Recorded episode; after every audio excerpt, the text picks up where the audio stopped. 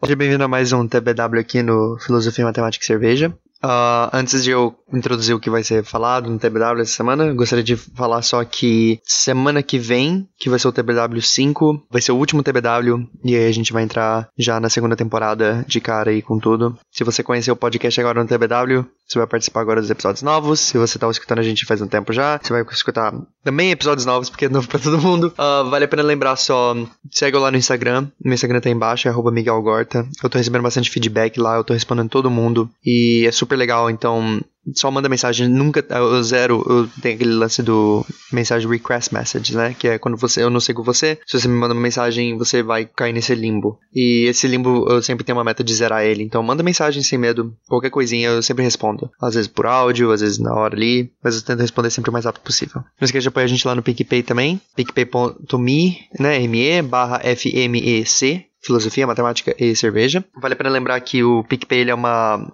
carteira virtual. Você pode colocar seu cartão lá, você pode pagar nas maquininhas Cielo, com usando o PicPay você pode fazer transferência entre amigos. É uma coisa super mais facilitada para transferir dinheiro. Talvez você tá saindo com os amigos, um amigo paga tudo e todo mundo divide a conta ali no PicPay. É muito mais fácil e eles têm esse lance dos cashback. Se você gasta uma certa quantia de dinheiro, eles te dão dinheiro de volta. Então, todo esse cashback que você vai ganhar só por usar o PicPay, deposita lá no Filosofia Matemática Cerveja. Bota 5 lá, bota 10. Esse dinheiro ele veio do nada para você, então dá ele pra gente aqui também para suportar o projeto. Recapitulando, a gente vai entrar na segunda temporada depois da semana que vem. Semana que vem vai ser o TBW 5. Depois a gente vai entrar no primeiro, na segunda temporada, no primeiro episódio, ok? Curta esse episódio. Esse episódio é sobre provas matemáticas, não é sobre testes em matemática, não é sobre você fazer uma prova, é sobre você comprovar um teorema. Eu devia ter mudado o título desse podcast para comprovações matemáticas, ou talvez, mas agora é tarde demais. E curta o episódio aí.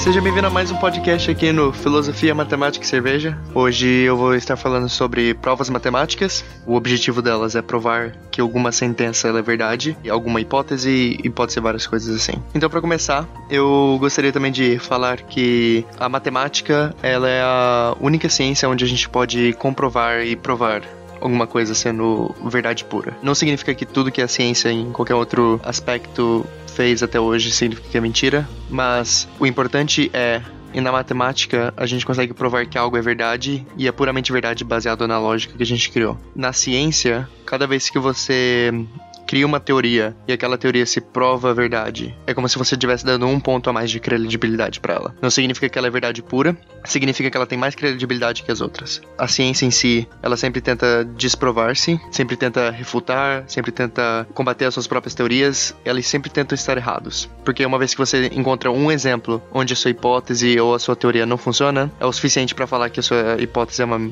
não uma mentira, mas ela não é verdade para todos os casos. Por exemplo, gravidade foi descrita por Newton, que é dois objetos que têm massa se atraem. Isso foi verdade, isso ajudou muito no processo é, evolutivo da física. Porém, quando Einstein chegou com a teoria da relatividade, ele mostrou que objetos que não têm massa, como por exemplo fótons, também podem influ ser influenciados pela gravidade. E isso quebra a descrição de Newton. Não significa que Newton estava errado, não significa que Einstein está certo também, mas só significa que Einstein tem mais credibilidade com a sua descrição do que Newton tem com a sua própria descrição também. Sabendo que a ciência ela é movida por evidências, uma vez que você tem uma evidência, você aumenta um ponto de credibilidade. A matemática, por outra vez, evidências não significam tanta coisa para assim. Por exemplo, eu falei um tempo atrás da minha pesquisa sobre o Riemann Hypothesis. É uma questão de provar, é uma questão de você comprovar que aquilo é verdade. Por mais que você tenha mais de zilhões de evidências que aquilo seja verdade, você não pode tomar como uma verdade. Então, como a matemática é a única, a única ciência que a gente consegue provar coisas, há vários meios e vários métodos que a gente consegue provar. Eu vou estar aqui falando de alguns desses métodos, não vou estar falando de todos, a maioria deles eu vou colocar exemplos no, na descrição desse podcast, porque falar as equações, falar as provas aqui é meio complicado. Quando o exemplo é fácil, eu vou falar aqui para entender, mas uh, acredito que todos esses exemplos vão estar na descrição e vão estar bem explicadinhos e vão estar com cada etapa e o que eu fiz neles. Mas é importante que você escute primeiro. Eu vou estar falando sobre a prova direta, a prova por indução, prova por contraposição e prova por contradição.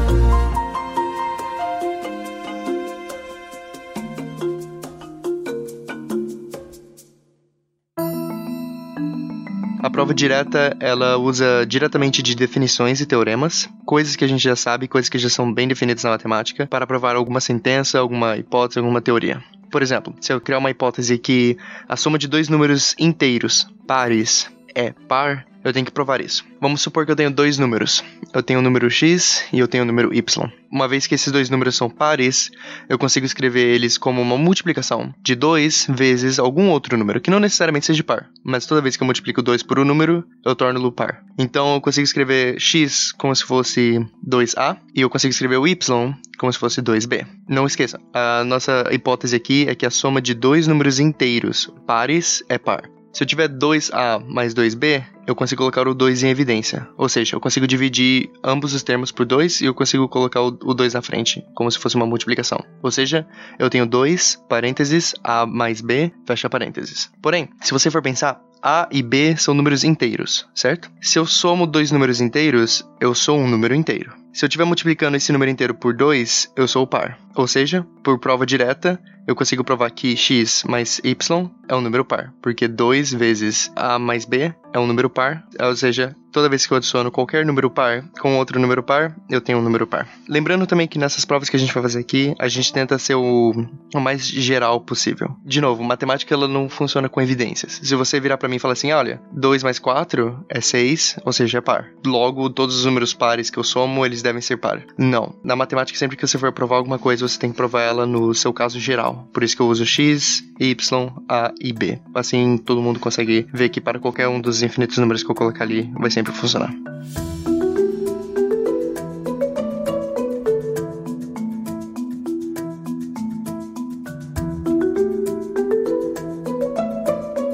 Próxima prova que eu vou estar falando aqui é a prova por indução, que apesar do nome, a gente vai usar uma forma dedutiva de pensamento e não uma forma indutiva de pensamento para essa prova. Ela basicamente funciona assim: se você tiver um, um grupo de números, seja os, na, os grupos dos números naturais, se ela funciona para o primeiro dígito desse grupo, ou seja, número 1, e ela funciona para um termo n, qualquer termo, se ela funcionar para o próximo, que é o n mais 1, é, significa que ela é verdade. Por exemplo, sempre que você for testar alguma razão, alguma teoria, alguma hipótese, você deve aplicar. Funciona para o número 1? Funciona. Aí você assume que ela é verdade para um termo n. Se você consegue provar que, a partir do momento que você assume que funciona para n, você consegue provar que funciona para n mais 1, ela funciona. O exemplo que eu coloquei para esse tipo de prova está na descrição. Foi um exemplo de falar que se você tiver um número natural n e você fizer duas vezes esse número número menos 1, você vai ter um número ímpar. Essa é minha, essa é minha teoria, essa é meu, minha sentença. A prova para essa sentença está aí na descrição. Eu provo que funciona para 1.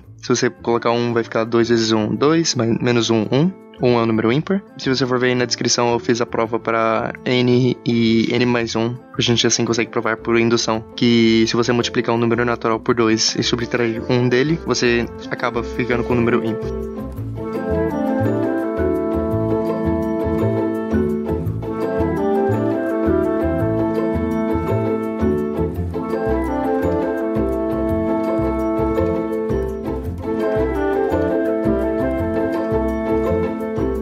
Próxima prova que eu vou estar falando aqui é sobre a prova por contraposição. Essa prova por contraposição permite a gente provar relações entre sentenças. Ou seja, se eu tiver uma sentença P e uma sentença Q, que elas se relacionam, por exemplo, assim, se P, então Q, Vou dar um exemplo. Se a sentença P fosse se x ao quadrado é par e a minha sentença Q é x é par. Ou seja, a minha relação ficou se x ao quadrado é par, então x é par. Para provar esse, essa relação é um pouco difícil, ela parece um pouco fácil no começo, é claro, você consegue mostrar com várias evidências, mas de novo, evidências não provam nada na matemática, então o que a gente usa é prova por contraposição. O que é contraposição? Lembrando que no começo a gente tem uma, uma relação que é se P, então Q. A contraposição dessa relação é se não Q, não P. Ou seja, a minha primeira relação foi se x ao quadrado é par, então x deve ser par. A contraposição disso é suponha que x não é par. O que x ao quadrado é? Então, se a contraposição for verdadeira, significa que a primeira relação que a gente teve também é verdadeira. Suponha que x não é par certo? Então ela é número ímpar. Se você pegar dois números ímpares e multiplicar eles, você continua sendo ímpar. Ou seja, x vezes x é um número ímpar. x ao quadrado é ímpar. Se a gente não for for o oposto da nossa é, sentença Q, a gente não pode ter P. O que é o, o contexto daqui? Porque a nossa primeira relação foi, se x ao quadrado é par, então x é par. Então a gente como é que a gente provou isso? Falando que se x não é par, ou seja, ímpar, x ao quadrado não deve ser par também certo? E é o motivo, porque provar que dois números, um número ímpar vezes um número ímpar, é muito mais fácil, a gente pode até usar como uma definição aqui, mas se quiser provar, você pode até usar o método por indução que a gente usou na última vez. Então, sabendo que dois números ímpares multiplicados são números ímpar, continua sendo um número ímpar, x vezes x também seria ímpar, ou seja, x ao quadrado é ímpar se x for ímpar. Porque a gente não teve a nossa sentença P, significa que Q fez sentido, Contraposição fez sentido, contraposição é verdadeira. Se x ao quadrado é um número par, x também é par. Eu vou escrever todas essas relações que eu fiz aqui na descrição também, porque pode ser um pouco mais complicado aqui por áudio só.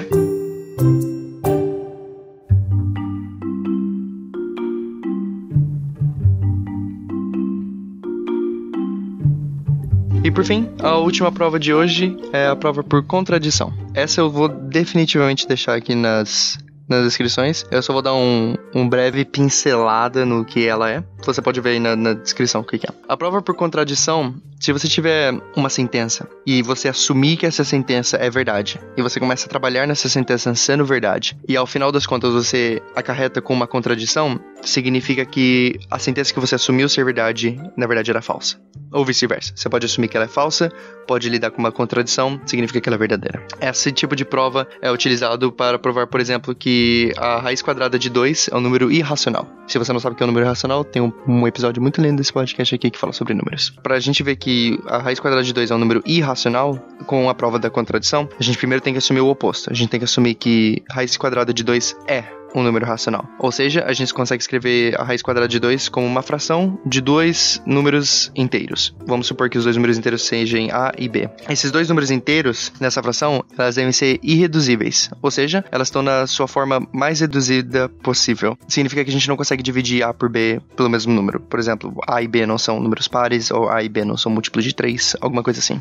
Se você fizer essa prova, para essa aqui eu vou deixar um link na descrição. Não é difícil de entender, mas ele lida com uma contradição no final. Porque só por causa dessa presumição que a gente fez de a raiz quadrada de x ser um número racional, ou seja, pode ser escrita como uma fração de a e b, a gente vai ver que não. Se isso for verdade, significa que a e b não está reduzida, ou seja, a gente vai ficar reduzindo infinitamente e a gente nunca vai conseguir. Então isso lida para uma contradição. Significa que raiz quadrada de 2 é sim um número irracional. Vou deixar essa prova como link na descrição, porque ela é um pouco mais longa e precisa de alguns símbolos, como o símbolo da fração, o símbolo da raiz quadrada para facilitar o entendimento.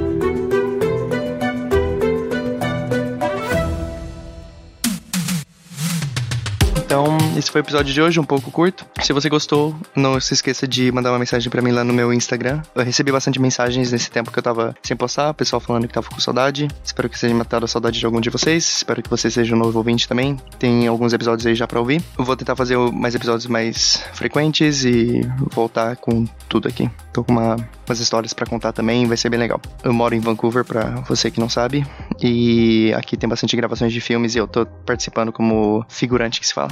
Vai ser legal contar umas histórias que eu tenho lá. Eu vou convidar alguns amigos para me ajudar aqui no podcast. E vamos lá, vamos continuar fazendo. Se você gostou, não se esquece de inscrever aí no podcast, se você estiver no Spotify, no iTunes, no Google Podcasts, no Castbox ou qualquer aplicativo aí. Se inscreve para sempre receber umas notificações quando eu tiver podcast novo. E muito obrigado por ter ouvido esse aqui e até a próxima.